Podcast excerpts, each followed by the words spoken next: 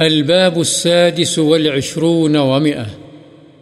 باب استحباب الابتداء باليمين في اللباس. لباس پہنتے وقت دائیں طرف سے ابتدا کرنے کا استحباب. هذا الباب قد تقدم مقصوده وذكرنا الأحاديث الصحيحة فيه. اس باب کا ما حصل اور مقصود پہلے گزر چکا ہے اور اس میں صحیح حدیثیں بیان ہو چکی ہیں۔ ملاحظہ ہو، باب نمبر ننانوے۔